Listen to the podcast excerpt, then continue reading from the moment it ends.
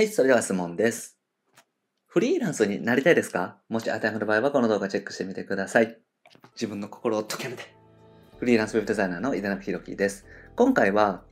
25歳未経験でいきなりフリーランスウェブデザイナーになった話をしていきたいなと思います。僕自身がですね、フリーランスのウェブデザイナーになった時の話をですね、お話していきたいなと思いますので、フリーランス目指していらっしゃる方はぜひチェックしてみてください。はい。で、このチャンネルではですね、未経験動画からウェブデザイナーになって、月収10万円得る方法について解説をしております。無料でウェブデザインの情報もお伝えしております。下の概要欄にある LINE 公式アカウントチェックしてみてください。はい。ということでね、今回もご質問いただきました。渡辺さんですね。フリーランスになるのが目標です。井出永さんが独立した時の話を聞かせてほしいです。ということでご相談いただきました。このような形でですね、僕自身がフリーランスになった時の話を聞かせてほしいっていうね、ご相談をたまにいただきますので、今回はですね、25歳未経験でいきなりフリーランスウェブデザイナーになった話をしていきたいなというふうに思います。で、僕自身はですね、消極的なね、理由でフリーランスになっています。まずね、仕事がきつくてですね、うつ病になっちゃったんですよね。25歳の時なんですけども、会社員でね、営業のお仕事してましたけれども、仕事がきつすぎてですね、残業が多くて、休みも少なくてですね、うつ病になってしまいました。ただ、辞めてですね、もうその時に辞めたんですけれども、まあ就職活動もね、ちょこっとしたんですけれども、やっぱりね、就職したくないなと思ったんですよね。頑張って就職してもですね、また同じことになるんじゃないかなっていう気持ちが自分の中であったので、同じことを繰り返してしまうとですね、本当に時間の無駄なんじゃないかなと思ってですね、だから就職はもうしたくないなっていうふうにね、思ってました。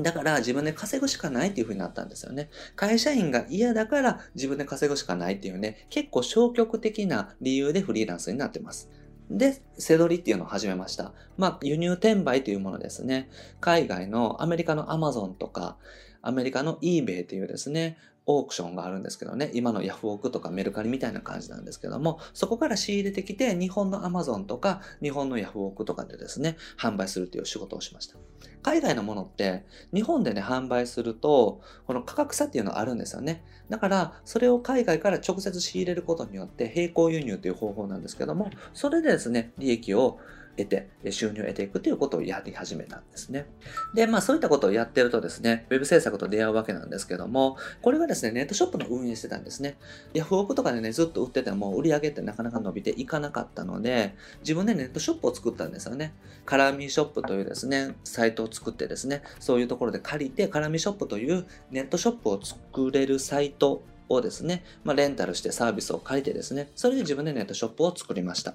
でそこでですね、バナー制作と HTML、CSS をね、簡単に勉強したんですよね。で、それがきっかけで、ホームページ制作の方がね、儲かるんじゃないかなってちょっと思ったんですよ。カラーミーショップのカスタマイズっていうのをやって、やり方を覚えたらですね、これをサービスとして提供した方が収入になるんじゃないかなっていうのがね、思ったんですね。だから本2冊買って勉強したんですよね。別の動画で本2冊買ってね、勉強したっていう話をさせてもらってるんですけれども、僕自身はですね、当時 Fireworks っていうデザインのソフトですね。今だと XD みたいなソフトなんですけども、それを勉強したのと、あと HTML、CSS ですね。こちら勉強して、それとカラーミーショップのね、中身を覚えてですね、それで Web 制作をやり始めたっていう形になります。ただですね、まあ最初はですね、なかなか自分で集客しようとかって思い浮かばなかったので、まずクラウドソーシングで活動していったんですよね。で、クラウドソーシングでもですね、どういう仕事かっていうと、商品登録1件20円のお仕事とかも実際やってましたね。画像を指定のサイズに切り抜いて、それを登録するみたいな仕事ですね。1件20円とかで本当にやってました。あとホームページ制作もね、3万円とかでね、全然やってましたね。その時は、まだね、ワードプレスってあんまり普及してなかったんで、HTML と CSS で普通にホームページを作ったりとかですね、HTML、CSS のテンプレートっていうのはあったので、そのテンプレートを元にホームページを作るとかっていう形でやってました。3万円とかでね、やってましたね。で、安くてもね、何でもやるっていう感じでやってましたね。まあ、なぜかというとですね、僕自身はもうフリーランスになっていたので、とにかく生活費稼がないといけないわけなんですよね。なので、ホームページ制作とかですね、もう何でもいいから、別に1000円でもいいから、とにかくやっていってですね、クラウドワークスとか、どんどんお仕事を取っていくっていう風にやってました。とにかく安くても何でもやるみたいな形ですね。まさに底辺みたいなね、駆け出しのウェブデザイナーの時代もありました。で、そこからですね、自分で集客やっていこうと思ってですね、それがうまくいくようになったんですね。カラミショップのカスタマイズっていうのをランディングページ作ってですね、自分で集客を始めました。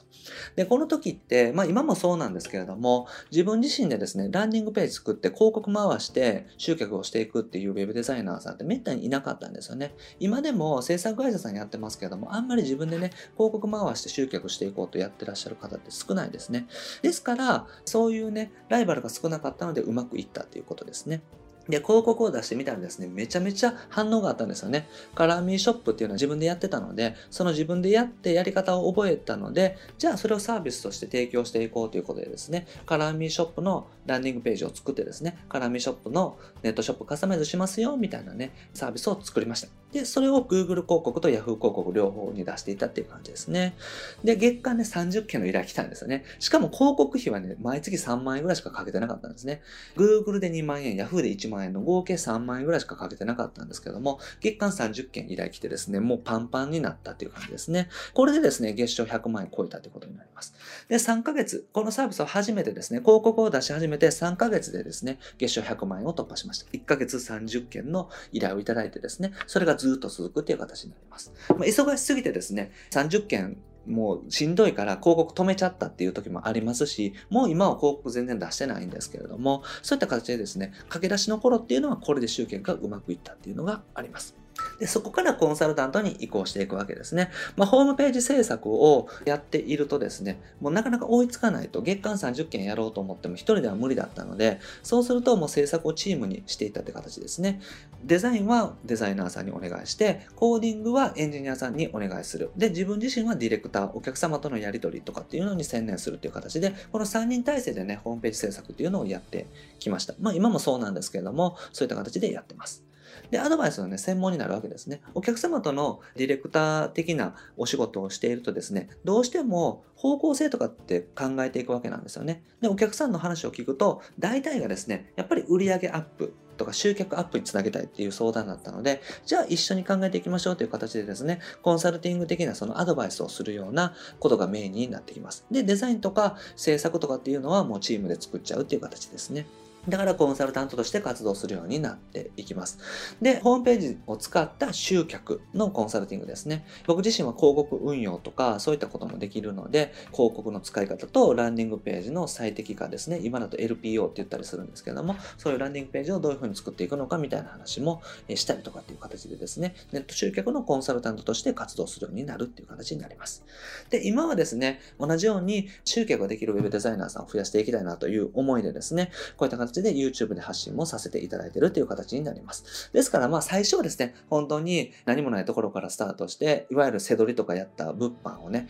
やってる人だったんですけれども、そこからですね、ネットショップ運営を始めて、自分でネットショップのデザインを覚えて、そこからね、ホームページ制作とかウェブデザイナーとして本格的に活動し始めたっていう形になります。はい。ということでですね、僕自身はですね、いきなり独立したんですけども、いきなり独立っていうのはね、結構きついとは思います。僕みたいな理由でですね、何の準備もなくいきなり独立してしまうと、結構きついとは思いますから、まあ、アルバイトしながらですね、ウェブデザイナーとして副業でやっていくとかっていうのもありだとは思うんですけれども、何かしらですね、会社勤めてらっしゃる時から準備はしておくといいんじゃないかなと思いますね。ただでもなんとかなります。僕自身はそうだったんですけども、やっぱりなんとかなってきたので、で、なんとかするんですよね、人間って。だからお金がなかったらアルバイトすればいいですし、もう一回正社員に勤めてもよかったと思いますしね。今だったらですね、アルバイトとかしなくても、Uber Eats の配達員みたいな形でですね、その日その日でスポットで働けるアルバイトがあったりとかってしますし、Amazon のね、配達のお仕事とかっていうのも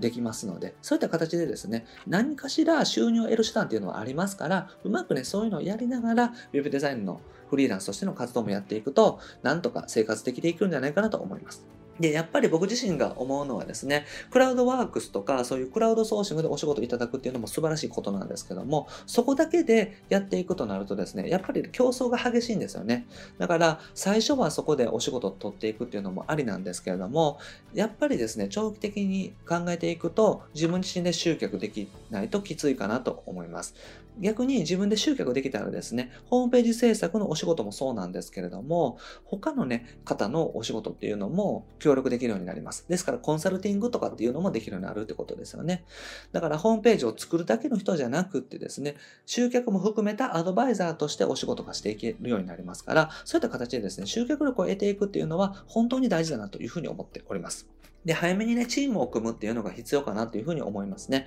僕自身はですね、やっぱりお仕事がうまくいって結構集客がうまくいくようになってチームを組んでいったんですけれども早めにですね知り合いを見つけておいて何か困った時にお願いするっていうような状態を作っておくのがいいかなというふうに思います。はい。ということでね、今日やっていただくことは、自分の武器ね、ぜひ考えてみてください。フリーランスになるにしてもですね、自分の武器っていうのがないとですね、なかなかうまくいかないですね。だから、僕自身はですね、何かいろいろやりながら、結果的に武器が作ってきた人間なんですけれども、もし今のお仕事とかで何か得意なこととかあったら、それとホームページ制作と掛け合わせたサービスとかっていうのが作っていけると思いますので、自分が今までやってきたこととか、ハマったこととか、得意なこととかですね、そういったことを一回ね、思い返していただくといいんじゃないかなと思います。はい。ということで、今回はですね、25歳未経験でいきなりフリーランスウェブデザイナーになった話をさせていただきました。何か少しでもですね、参考になりましたら幸いです。はい。で、僕はですね、日本全員フリーランス化という目のために日々活動しております。自由なライフスタイルを送っていただいたりとかですね、収入を得ていただくのもそうなんですけども、マーケティングを覚えて、お客様の集客もね、手伝えるような、そんなお客様を幸せにできるようなウェブデザイナーを目指してですね、一緒に頑張っていけたらなと思っております。これまで300本以上の動画アップしておりますので、ぜひ過去の動画チェックしてみてください。それと今後もですね、毎日夜7時にアップしていきますので、チャンネル登録もお願いします。それと質問も募集しております。下の概要欄にリンク貼ってますので、ぜひチェックしてみてください。あと無料でね、ウェブデザインの情報もお伝えしております。下の概要欄にリンク貼ってます。LINE 公式アカウントを友達追加してみてください。友達追加していただけたらすぐに限定音声セミナーをプレゼントしておりますので、ぜひ聞いていただけたらと思います。はい。ということで、今回は以上です。ありがとうございます。井手永でした。